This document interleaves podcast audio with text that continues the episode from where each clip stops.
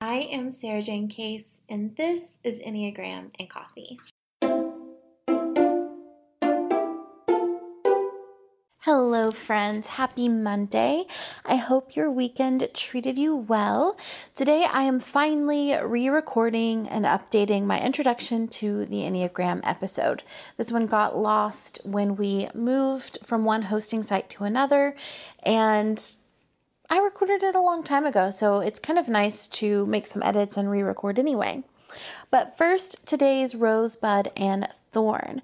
My rose today is that my husband and I are killing our marriage right now. Like, we are not killing it, like killing it, but like killing it, like doing great. This is like a really good time in our marriage. It's really fun. We've built so much safety. I just love him. I just love him so much. And I'm recording this on our anniversary, so the love feelings are high today. That's my rose. My thorn is that I am very low energy today. I say as I yawn. I don't know. I just have very low focus, struggling to perform. And my bud is that I'm doing a lot of speaking engagements in the next few weeks, and I'm excited about it. All right, let's get into today's episode. In today's episode, I wanted to do an introduction to what the Enneagram is, how it works, and how to type yourself. This is an intro episode. The Enneagram is much deeper than this, but we will scratch the surface here. We'll go deeper chatting about wings, subtypes, and different groupings of three in episodes of their own, of course. But for now, those of you who are like, what language are we even speaking? Let's go ahead and get started. So, the Enneagram is an ancient personality typing tool. The origins, honestly, are pretty uncertain and potentially controversial, I guess. Like, there are several authors who claim to know the lineage of the Enneagram from early Christianity to the Pythagorean mathematicians to the Sufi tradition. The three most prominent teachers, though, that we can know for sure are kind of part of the origin of the Enneagram are Oscar Ichazo, Claudio Naranjo, and George Gurdjieff.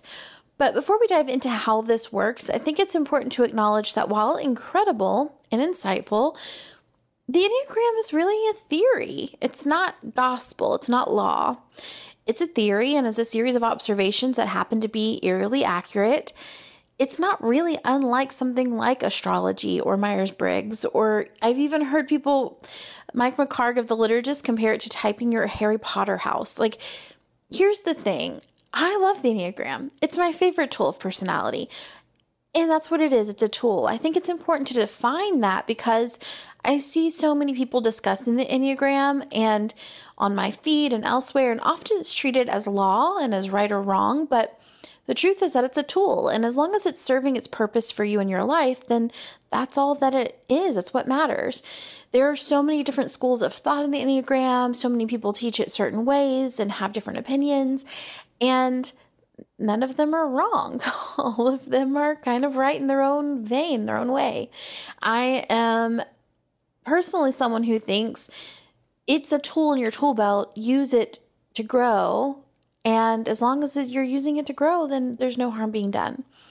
Now, as someone who loves this particular tool and has found it incredibly useful in both my self awareness and also my ability to understand others and to coach, it's important that I say while it is not sacred, it is beautiful and can be such an amazing tool to use in your life. So, what does set the Enneagram apart from other personality typing tools like Myers Briggs or something like social styles? So the Enneagram is different in three major ways. First, it's internal, meaning it is motivation based. We're focusing on why you do what you do, not what you're doing. So this is incredible because one, you're actually able to implement lasting change because you can't change if you're just trying to fix your behaviors. You need to understand what's going on underneath that why those behaviors exist so you can heal them at the root, but also it means that it's self guided. You are the only one who can truly know your Enneagram type because you are the only one who knows your basic fears, who really knows your motivations, what's driving you, who really understands why you do the things that you do.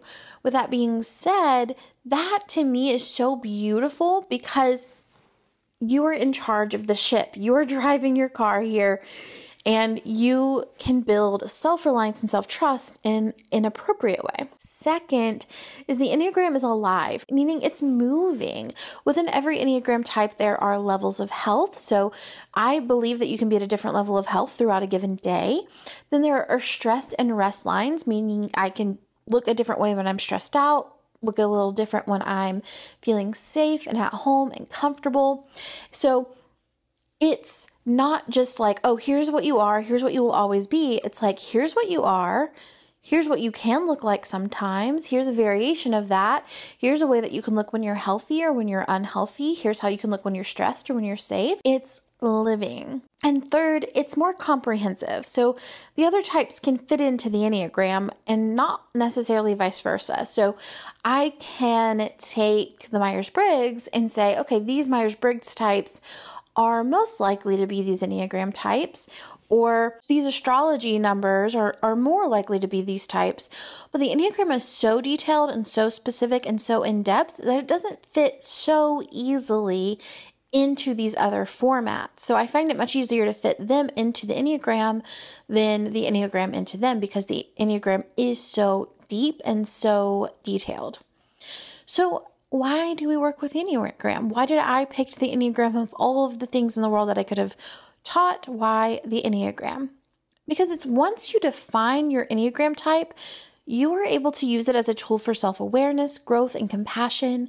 It shows you the parts of yourself that are one, hardest to deal with, but two, the deepest ingrained.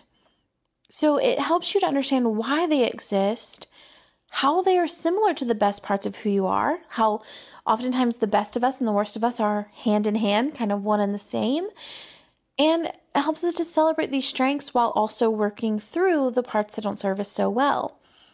The Enneagram reveals to us our kind of deepest coping mechanisms, the mask that we've put on to get through the day. It's who we thought we had to be in order to be loved, safe, to belong. Do I have to be perfect?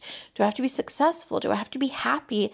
Do I have to be easy to get along with? So let's dive into the logistics of how this thing works. So the Enneagram is set up on a diagram. It's a circle with nine numbers around the outer edges, and those numbers have lines connecting each of them to two other numbers.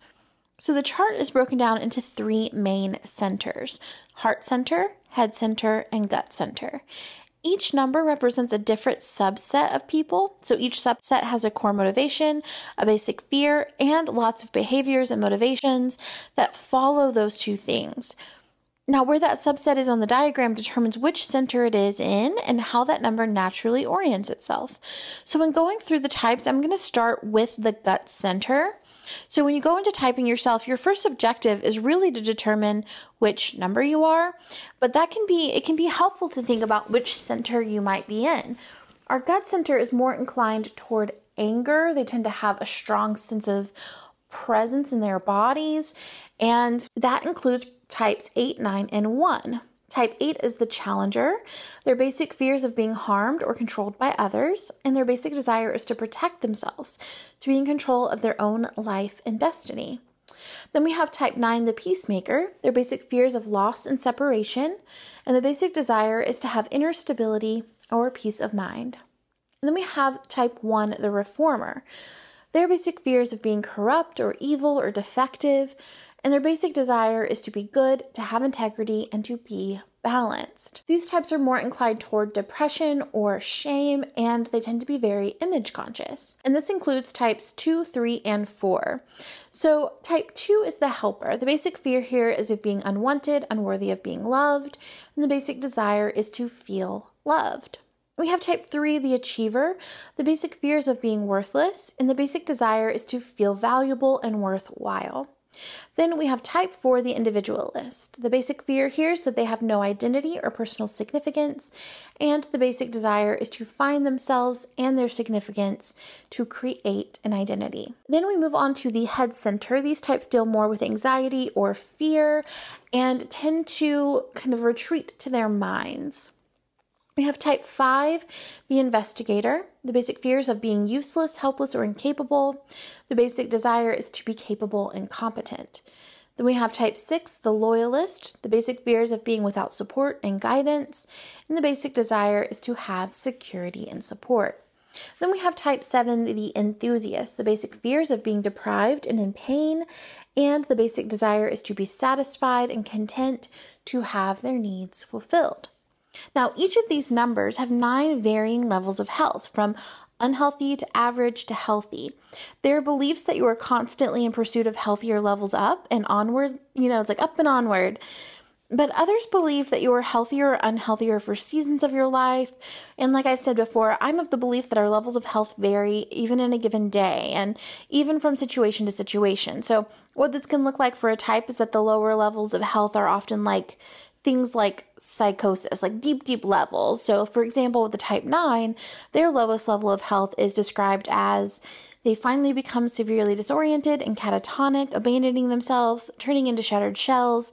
Multiple personalities are possible here, generally corresponds to the schizoid and dependent personality disorders.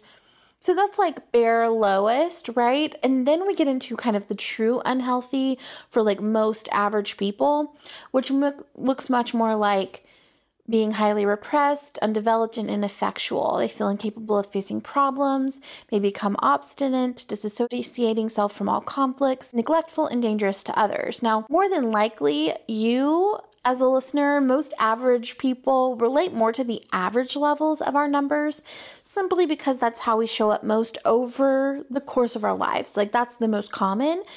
So, average for type 9, for example, is they fear conflict, they become self effacing and accommodating, they idealize others and kind of idealize the idea of like going along to get along. They say yes to things they do not really want to do. They fall into conventional roles and expectations. They use philosophies and stock sayings to deflect other people. And then we get into like the mid range healthy here. So as we move up, they become receptive, accepting, unself conscious, emotionally stable and serene, trusting of themselves and others, at ease with self and life, innocent and simple, patient, unpretentious, good natured, genuinely nice people. So I share that just to give you kind of a glimpse into what that can look like for one type at their varying levels. But I do have episodes like going deep into the levels of health for every single number. Yeah, that's completely done. So that that series is over, so you can go check that out for your number if you would like. So at this point in the episode, we know what the numbers are. We've discussed levels of health, and now I want to dive into how the numbers connect to one another. So, on the diagram, you find that each number connects to four other numbers. The two on the right and left of them on the diagram as well as the two that they're connected to by line going through the circle. The numbers to the left and right are called the wings. Wings are what you're seeing when people write out that they are a number W, another number, like 2W3. The dominant number is written first and then a W, and it's followed by your wing. You can only have a wing that is to the right or left of your number, meaning a 1 could only be a 1 wing 9 or a 1 wing 2. Again, as with everything in the Enneagram, different teachers teach this in different ways. So some say that you are a wing for life. Others, like myself, believe that you can pull from either wing for support at any time.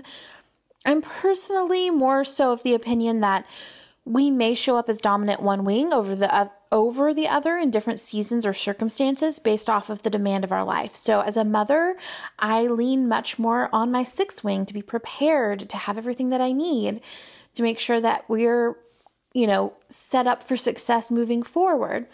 But then in almost every other area of my life, I lean heavily on my eight wing to get things done, to bring tasks to completion, to hold my own in a room. Now, there are titles for each wing, and those are different based on the book that you're reading or the website you're referencing. So I am using the titles from the EnneagramInstitute.com, just so you know.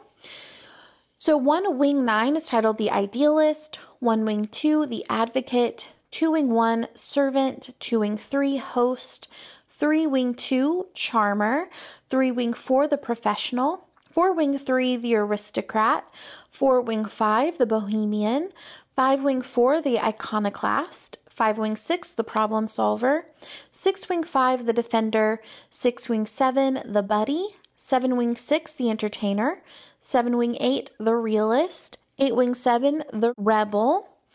8 wing 9, the bear, 9 wing 8, the referee, or 9 wing 1, the dreamer. So now we know about wings.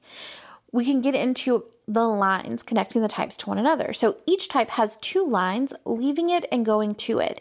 Each of those lines represent either a move that you take during a time of stress or a time of rest. Each number can exhibit the behaviors of one of the numbers they're connected to, either when they are in stress or when they're feeling at ease. So, for example, a type 1 will show up with some of the traits of a healthy 7 when they're in a time of rest and feel safe to do so. And when they're more stressed or feel unsafe, they will likely exhibit some of the lower characteristics of type 4. I often hear people say, Oh, type 1, you look a lot like a type 7, you must be healthy. I want to clarify here that it's less about being healthy or unhealthy, right? That's shown in our levels of health. This isn't an indicator of whether you're healthy or unhealthy. It's more about resource and rest. So, do you feel like you have everything you need? Are you secure in your surroundings enough to show up safely? I think one is a great example of this. A relaxed one who feels safe is able to let loose, be more spontaneous. They found an inner cheerleader that can speak support into themselves, and they feel safe to do so. When they don't feel secure or safe, the normally very disciplined and self restrained four may find themselves becoming more self absorbed and melancholic like the lower levels of four. This move is a less of a health shift and more of a seeking for resource. So they've likely balled their emotions up, pushed past their feelings to do the right thing, and they've pushed themselves to the point that they have to let go and express themselves honestly. There's also room to discuss how the lines, you're not only accessing the high level of your rest number and the low level of your stress number. That's more that we can go into in today's episode, but I do have an episode specifically about the stress and rest lines and then we are in process of a series all about stress and rest lines for each enneagram type. So go check that out as well if you want to go deeper into this particular area. Now for those that are new to the enneagram we're going to go a little bit deeper. This is the understanding that a lot of people never really even go to, but we're going to jump right in because I think it's one of the most important parts of the Enneagram. Those are the subtypes. so there are three main subtypes. All people have all three basic instinctual drives that are essential for human experience. They are necessary, important to survival, they're not personality based, but they are drivers, the things that motivate us each day in our choices and actions. We all have all three instincts all of the time. However, one of the three becomes dominant, is more easily accessed, and therefore more easily used on a daily basis. In the Enneagram, the dominant instinct merges with the dominant number, forming essentially a more nuanced understanding of that number in three separate types for each Enneagram type. These are called the 27 subtypes. So the subtypes are sexual or one to one, self preservation, and social. When your intimate instinct is dominant, you are primarily motivated by the idea of leaving a legacy. You may tend to focus on the intensity of experiences and one to one relationships. This drives you to seek out opportunities and situations that promise strong connections to other people. When your self preservation instinct is dominant, you have the desire to maintain and preserve your body, life, and function. You may be focused on physical safety, well being, material comforts. You may find yourself reserving or hoarding your energy and resources in response to the demands of other people or your environment. And when your social instinct is dominant, you are driven by the desire to form secure social bonds and get along with the group. This can cause you to have a high social awareness. You may focus your energy on working towards shared purpose or for causes of the greater good. Now, the subtypes are a major reason why there is truly so much variation between numbers, like why one 4 won't look exactly like another 4. For example, as a type 7, we often get described as being spontaneous putting our own needs first, and all of these things that I do agree with to some extent, but as a social seven, I find that I like to put myself last. I prioritize the needs of the group. I think about other people. And sometimes that can feel like I'm being missed by the description of the seven. But it's really just I have a, a, nuanced version of this type. And we'll get into that more in a second. Actually, it takes us even further into the fact that each subtype has a countertype. So the countertype is the subtype for that number that projects as the opposite of the number. So, meaning that when you are a countertype, you may be the dominant number that you identify with, but you present as potentially something very different. Like your motivations don't match your behavior, or maybe you have a push pull. So, sevens tend to have a high focus on getting their needs met. A social seven is going to make sure other people's needs are met and may neglect their own. So, for example, again, that social seven, the counter type, the instinct is to be of service to others, which can often cause them to appear like a two, the helper. And this is why it's so important to read your types instead of implicitly trusting a test that you take go through, read the types. Even if you take a perfect quiz, it's still important to go through and read and understand. Finally, the Enneagram has an incredible number of groupings of three. So there are three centers of intelligence, the harmonic groupings, stances, three subtypes, object relation groups, and harmony triads. So, like I mentioned before, I'm going to go deeper into all of these in future episodes. And we have covered several of these topics so far, but I just wanted to let you know groupings of three are like a big thing. just a heads up. Real quick, for those of you who are still typing yourself, I know this is a lot to take in. So I'm in the process of launching my typing system for you so that you can identify yourself in all of your types. So we're actually like mid process of launching this. So you can go check it out at the enneagramquiz.com. It's going to be linked in the show notes. Go ahead and take that quiz and see how it feels, but that'll at least give you a starting point of where to explore with your number. Another thing to know is if you're choosing between multiple types, look and see if they're connected in any way, right? Do they share a line? Are they each other's wings? So this can help you to note okay, I, I, relate to multiples, and that's likely for these reasons. Like for me, I related a lot to one, I relate a lot to seven, I relate a lot to five. Seven goes to type one when they're stressed and type five when they feel safe. So it actually, when I looked at it that way, made a lot of sense. Always focus on the basic fear and motivation of the type instead of the behavior patterns. Like memes are fun, but they miss a lot, right? So focus instead on motivation, not behavior. That's how you type yourself. And when you know your number, you will know it. So if you were deciding between multiple, I'd suggest listening to podcasts, watching videos with people discussing your number to see which one makes you feel the most understood. I also have Enneagram type descriptions on my website at sarajanecase.com that you can read through each of those descriptions and just see which one you resonate with the most. And the biggest hangup that I see people fall into when they're typing themselves is that they're afraid of their shortcomings. They kind of know their type, but they don't want that to be their type, so they resist it. But here's the thing we all feel that way about our number because we feel exposed. We feel like we have to change integral parts of ourselves, and it's scary and it makes us feel weird. But just know we all have shortcomings, we all have strengths. There is no wrong number. There is no bad number. We all just, you know, we all have things we're working on and we're all going to be flawed forever. We're all trying our best. And finally, no one else knows your number. So this got me hung up for a really long time.